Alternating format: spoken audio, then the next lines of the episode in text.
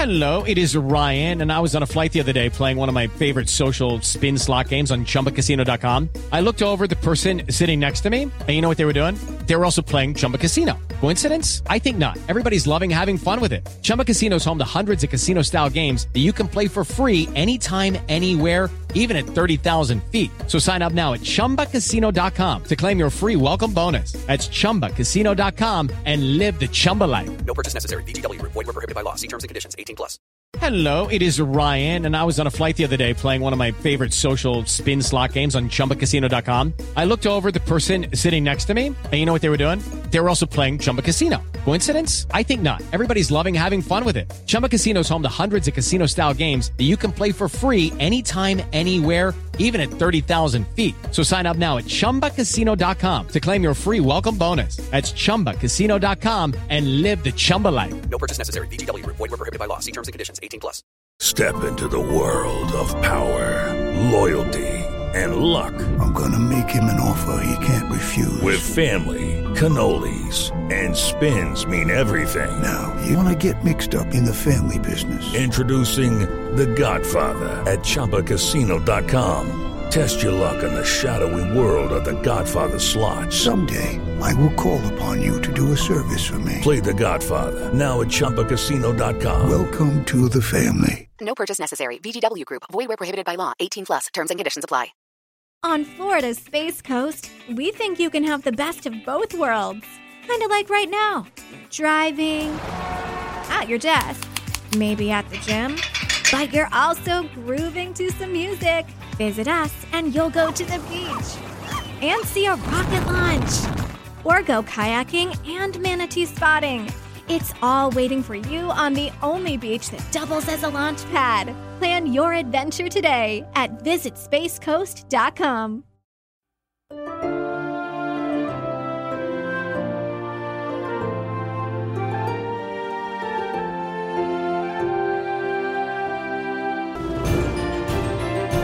Hi, I'm Paul Dennett. Welcome to another Dennett's Deep Dive The Rise and Rise of Bill O'Reilly, Part 1, 1926.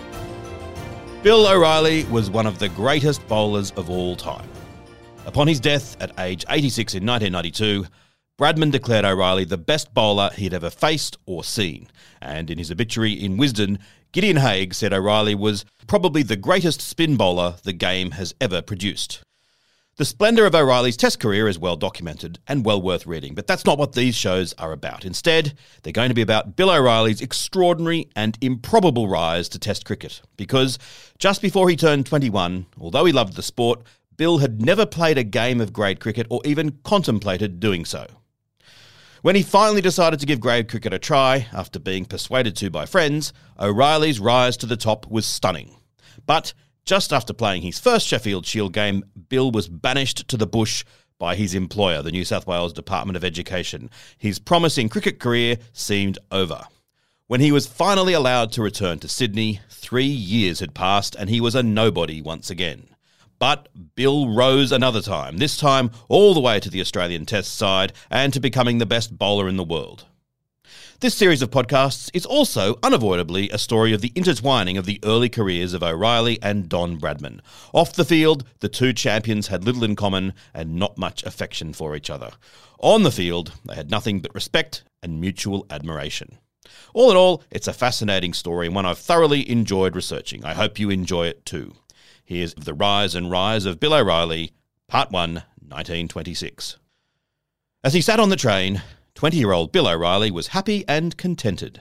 He was returning to his hometown for the summer, his time at Teachers College in Sydney completed.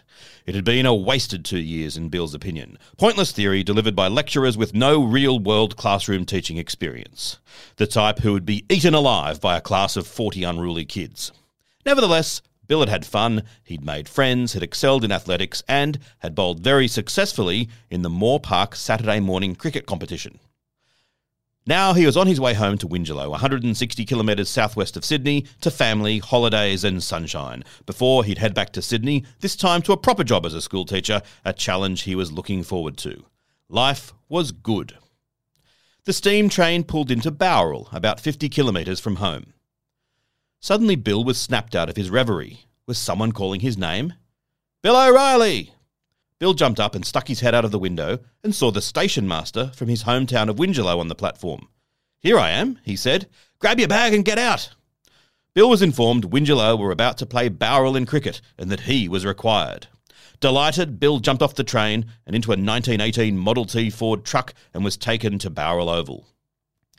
On the way, he learned his bowling was going to be needed to combat a young phenomenon from the Bowral side. It was a name O'Reilly had already heard. In Sydney, a friend from Bowral had told O'Reilly to look out for a certain batting prodigy from his hometown. Wingello fielded first. Even though he was a spinner, O'Reilly opened the bowling. Why? Well, in the previous season's final against Mossvale, Wingello had won by an innings, bowling Moss Vale out for 56 and 151. In the first innings, O'Reilly had taken seven wickets, four of them bowled. In the second, O'Reilly had taken another seven wickets, this time all of them bowled. Clearly, he was in a different class. In he charged. Yes, charged. Bill was not your normal spinner. Tall, about 1 metre 88 or 6 foot 2, and athletic, he was close to medium pace and bounded in, full of aggression, arms windmilling fiercely at the crease as he propelled the ball, invariably straight at the stumps. He spun it from leg to off, not prodigiously, but enough, and was developing a deadly hard to pick wrong un that would spin from off to leg and bounce sharply.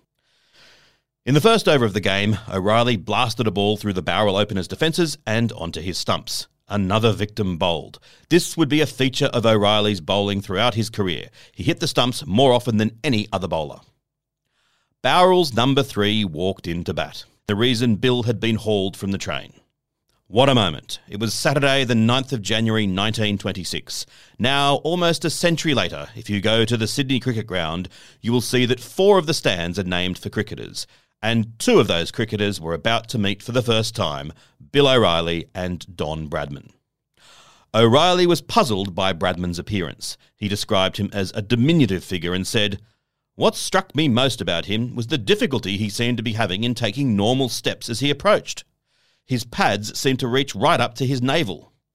But O'Reilly then added, Still, he shaped up as though he knew what the game was all about and the expression on his face publicised the fact that he felt quite at home and was ready to cope with anything I had in store for him.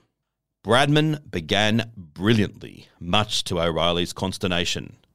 My training as a prospective primary school teacher was supposed to have prepared me for dealing with the occasional hard case, but nothing could have prepared me for the confrontation with this particular youth. But with Bradman's score in the 20s, O'Reilly got his measure. He got a ball to lift and bite, and Bradman edged it to first slip to the captain, Selby Jeffrey. Jeffrey dropped the catch. Shortly after, O'Reilly recounts that he speared in his quicker ball, and Bradman edged it again, again straight to Jeffrey at first slip. And again the catch went down. Sorry, Bill, said Jeffrey. O'Reilly wrote, Who in the name of all that is holy could ever possibly hope to get away unscathed when Don Bradman had been given two lives? Bradman was impressed. He later wrote, Bill O'Reilly was by far the best bowler I had met up till then, and that O'Reilly's ability to turn a leg break with speed amazed me and kindled an admiration for his skill. Nevertheless, Bradman proceeded to obliterate the Wingello attack. When stumps were drawn, the Bowral scorecard read Alf Stevens bowled O'Reilly 2, Sid Cubitt bowled O'Reilly 45, A.O. Pryor not out 46. Bradman, not out 234. And the total was 2 for 335. Bradman had batted just under three hours, and by the end it was a massacre, with 48 of Bradman's final 50 runs coming in boundaries, six fours and four sixes. Bill O'Reilly was mortified. He loved cricket and had thought he had plenty of ability. Bradman's innings had changed all that. I saw no hope ahead for me he wrote. All was gloom. I began to count my blessings in that I had other sports to choose from. Having been belted unmercifully by a schoolboy was a pill too bitter for me to swallow. My pride had been badly injured. The game continued the next Saturday, this time in Wingello, and O'Reilly was resigned to further punishment. He bowled the first ball of the day to Bradman. The ball fizzed towards leg stump, gripped and turned, and cannoned into off stump. Bradman, bowled O'Reilly 234. In Bill's words, Suddenly I thought the grass around our Wingello ground began to look greener than ever it had done before. The birds began to sing. The sun shone becomingly. One ball changed my whole sporting outlook. Gone were the dismaying plans to give the game away forever. This was the beginning of a remarkable relationship between O'Reilly and Bradman, but it never became a friendship. O'Reilly later wrote, On the cricket field, Bradman and I had the greatest respect for each other. I certainly did for him, and I know he did for me. But I might as well come straight out with it and let you know that off the field, we had not much in common. You could say we did not like each other, but it would be closer to the truth to say we chose to have little to do with each other. I don't really think that this arose from the ego laden encounters of our younger days. It was more the product of the chemistry arising from our different backgrounds. Don Bradman was a teetotaler, ambitious, conservative, and meticulous. I was outspoken and gregarious, an equally ambitious young man of Irish descent. As a postscript to this first encounter between the two, you'll recall that in the previous season's final against Moss Vale, O'Reilly had been the star with 14 wickets. This season, Bowral played Moss Vale in the final, and as if just to outdo Bill, Bradman won the game for Bowral with a score of exactly 300. The stunning performances by O'Reilly and Bradman could be dismissed as irrelevant, coming as they did in bush cricket, but both young men were about to make their mark on the Sydney cricket scene.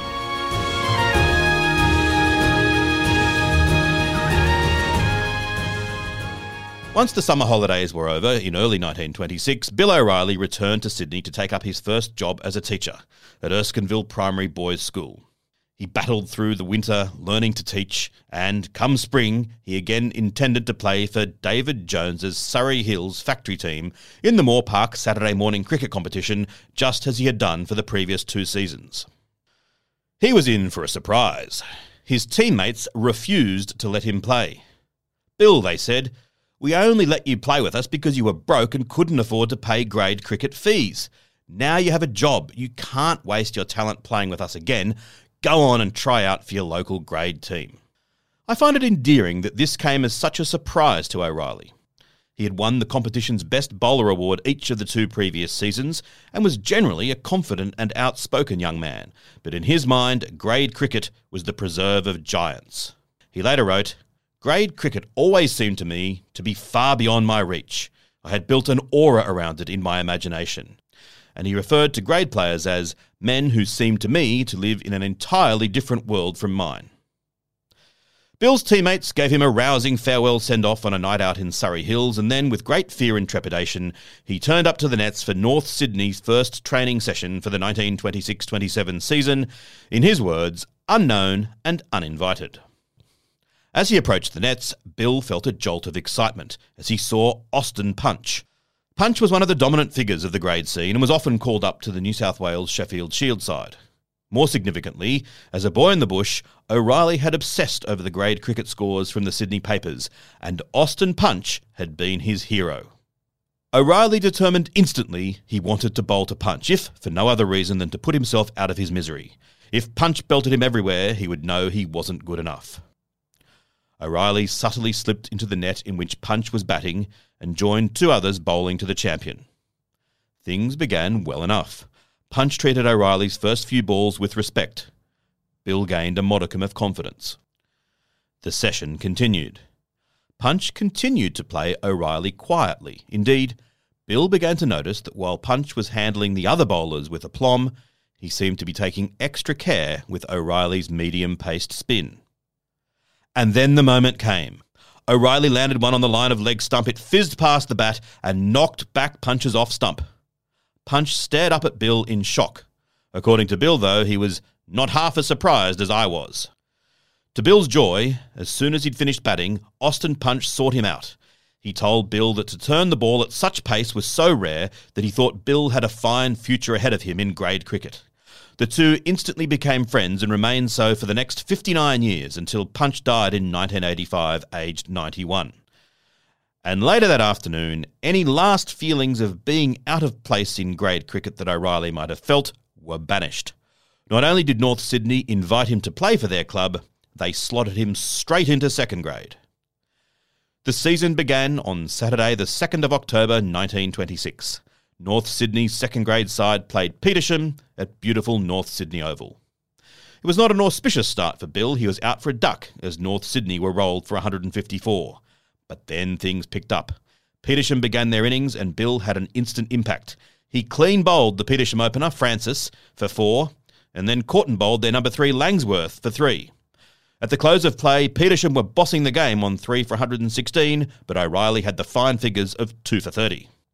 The game would be completed the following Saturday, but in between was the Monday of the October long weekend, which would see round two played in full. And it was on this day that Bill got his lucky break. North Sydney's second grade side travelled to Chatswood Oval to take on Gordon. Bill opened the bowling. One of the Gordon openers, Bill Girders, had moved to 13. And the next ball, in O'Reilly's words, I struck perhaps the most important blow in my young cricketing life. In he charged, and as he so often was to do, O'Reilly landed his medium pace delivery on leg stump, it ripped across and hit off. Girders was stunned. As he walked off, he spoke briefly to the incoming number three batsman for Gordon, who just so happened to be Johnny Moyes. Moyes was a towering figure in Australian cricket. A former first class cricketer, now 33, he was a fine player, but more importantly, a state selector and the most prominent cricket journalist in Sydney.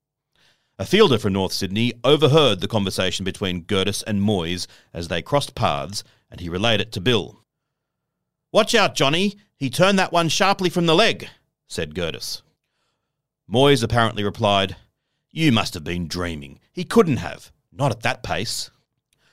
The scorebook shows that Moyes proceeded to top score with 88, caught Lampert, bowled Thomas, as Gordon amassed six declared for 307. O'Reilly's figures were 3 for 97. Not earth shattering, but not too bad to take half the wickets to fall. Crucially, though, his bowling made a big impact on Johnny Moyes. Moyes complimented O'Reilly several times and later in the day interviewed him about his unusual grip. There was probably not a better person in Australia to have impressed. And it never should have happened. Moyes was a first grader. He'd been sensationally dropped to second grade by the Gordon selectors for the first two rounds of the season, but strong scores immediately had him restored to the top flight. The following Saturday, somewhat confusingly, saw the conclusion of the round one fixtures. O'Reilly took three more wickets to add to the two he'd taken on day one, and so his figures in his first two second grade games were 5 for 58 and 3 for 97. And that was the end of his second grade career. For the next round, O'Reilly was picked in North Sydney's first grade side. He attributed this in no small part to having impressed Moyes.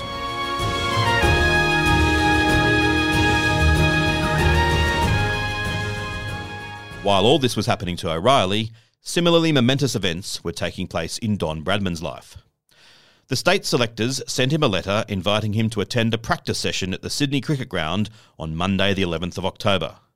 It was actually a session meant to unearth new bowling talent, and indeed every other player invited was a bowler playing in Sydney first grade. But Bradman's record in the bush had piqued the curiosity of the state selectors. And, despite never having batted on turf before, Bradman made quite an impression. The Sydney Morning Herald got his initial wrong, but were nevertheless complimentary. Jay Bradman, a young batsman from Bowral, was also present, and his display was so impressive that H. Cranny of the Cumberland Club invited him to play with the club. As it turned out, the deal fell through, as Bradman couldn't afford the costs of travelling to and from Sydney each week, and Cumberland decided it couldn't afford to pay for them. A decision I'm sure they came to regret. So Bradman continued just playing in Bowral, for the time being anyway. Five days later, for Bill, 16th of October 1926 was a red letter day as he made his first grade debut against Balmain at Birchgrove Oval. It was a quiet day as North Sydney batted, Bill making just three. The next week, he picked up three wickets, one in Balmain's first innings and the only two to fall as Balmain followed on, all three bowled. But it was to be in Bill's second game in first grade on the 30th of October and the 6th of November that he revealed his true ability. North Sydney were beaten by Mosman at Mosman Oval, but O'Reilly starred, taking 5 for 72 in Mosman's total of 210. This performance got the attention of several newspapers. Back in those days, grade games were covered in detail in the press. The Sun wrote, North Sydney has indeed a find in W.J. O'Reilly, a fast medium bowler with a distinct leg break and an occasional ball which comes in from the off. All who have played against O'Reilly praise his bowling, and the North Sydney club consider that in him it has a cult of exceptional promise, and who may prove to be the bowler New South Wales is looking for. Things were now moving at pace. A total unknown less than two months earlier, O'Reilly was now invited to join the New South Wales practice sessions for promising young players on Mondays at the Sydney Cricket Ground, the very same session that Don Bradman had so impressed at a few weeks earlier. Again, O'Reilly attributes this momentous development to the influence of Johnny Moyes. Bill's first net session at the SCG was to be on Monday, the 15th of November. But before this immense opportunity, on the Saturday, there was the first week of round five of first grade, and once again, O'Reilly made the headlines. North Sydney's opponents, Sydney University, made 226, but it would have been much more were it not for O'Reilly. He bowled 16 eight ball overs and took 4 for 49. O'Reilly again succeeds, was the headline in The Sun, and under the headline Good Bowler, the Daily Telegraph wrote, In these days of mediocre bowling, it is pleasing to note the success of W. O'Reilly.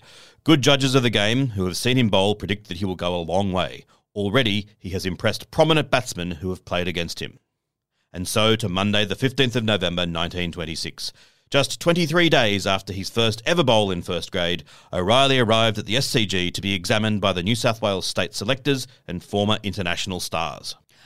And he delivered. His bowling created a real buzz of excitement and even confusion as cricket experts tried to work out how he could spin the ball so much at such speed. Newspapers of the day had a cascading style of headlines from large to small font above stories. On page 5 of the Daily Telegraph on the Tuesday, in quite large font for the day, it read Cricketers on trial. New bowler. O'Reilly impresses. Internationals puzzled. One such international was Dr. Herbert Hordern. Once regarded as the best spin bowler in the world, his career had been brilliant but brief, cut short by World War I and his focus on his medical career.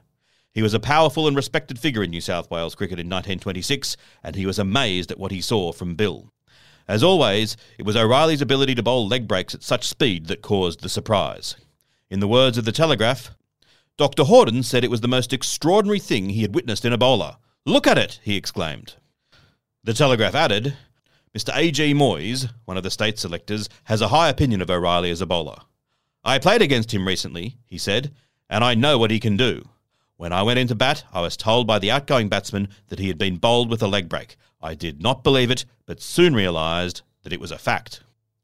On the day, O'Reilly also received some well meaning advice that he considered diabolical. Former Australian leg spinning star, then current New South Wales player, journalist and cartoonist and state selector Arthur Mailey approached him and recommended a change in his grip for the leg break. Bill's answer revealed that the uncertainty he'd been feeling at the start of his grade career had well and truly receded.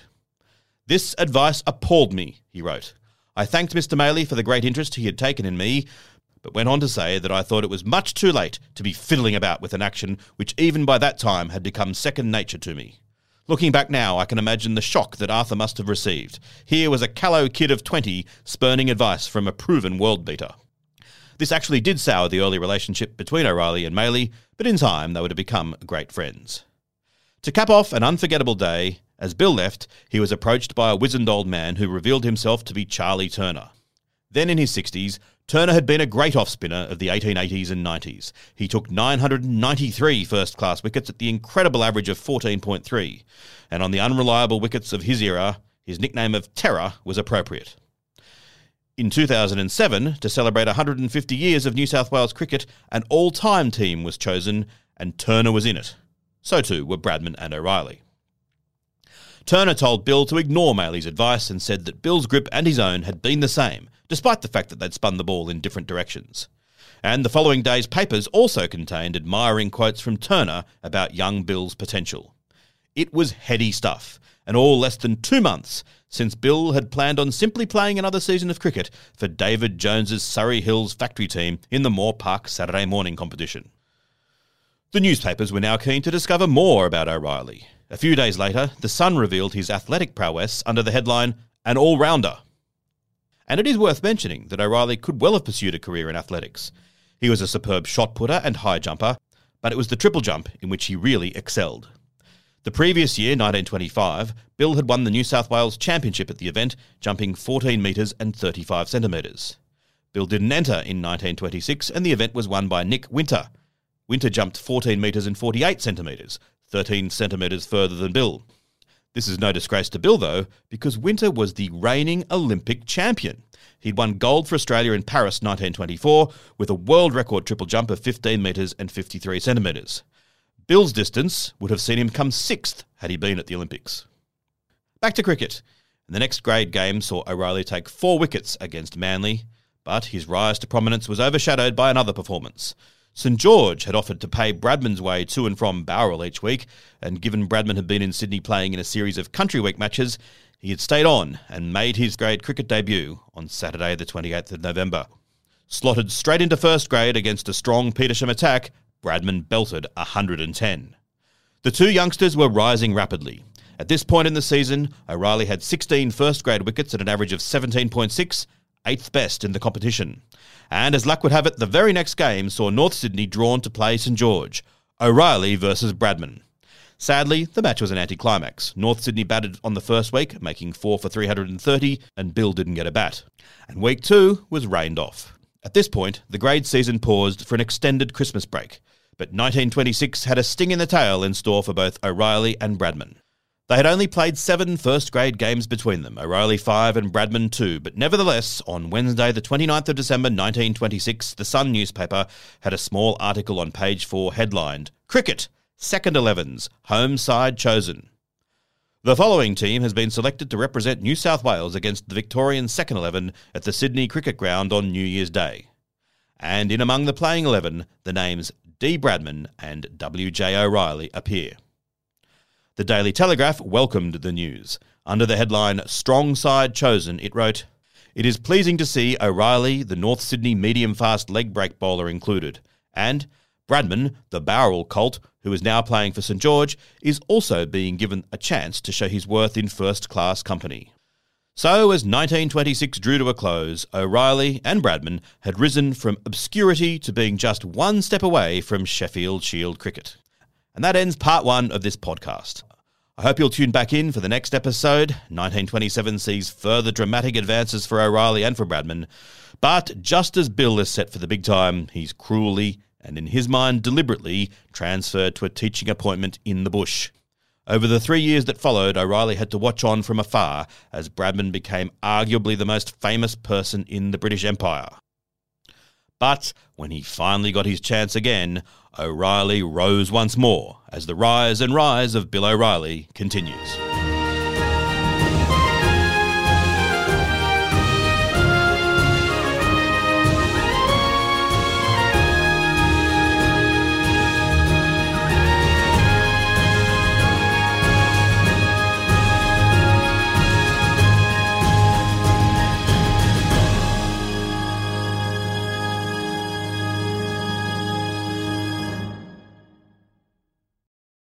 On Florida's Space Coast, we think you can have the best of both worlds.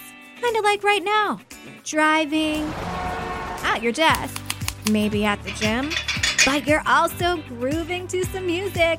Visit us and you'll go to the beach and see a rocket launch or go kayaking and manatee spotting. It's all waiting for you on the only beach that doubles as a launch pad. Plan your adventure today at visitspacecoast.com. Sports Social Podcast Network. Judy was boring. Hello. Then Judy discovered ChumbaCasino.com. It's my little escape. Now Judy's the life of the party. Oh, baby, Mama's bringing home the bacon. Whoa, take it easy, Judy. The Chumba life is for everybody. So go to ChumbaCasino.com and play over 100 casino style games. Join today and play for free for your chance to redeem some serious prizes. ChumbaCasino.com. No purchase necessary. Void where prohibited by law. 18 plus terms and conditions apply. See website for details.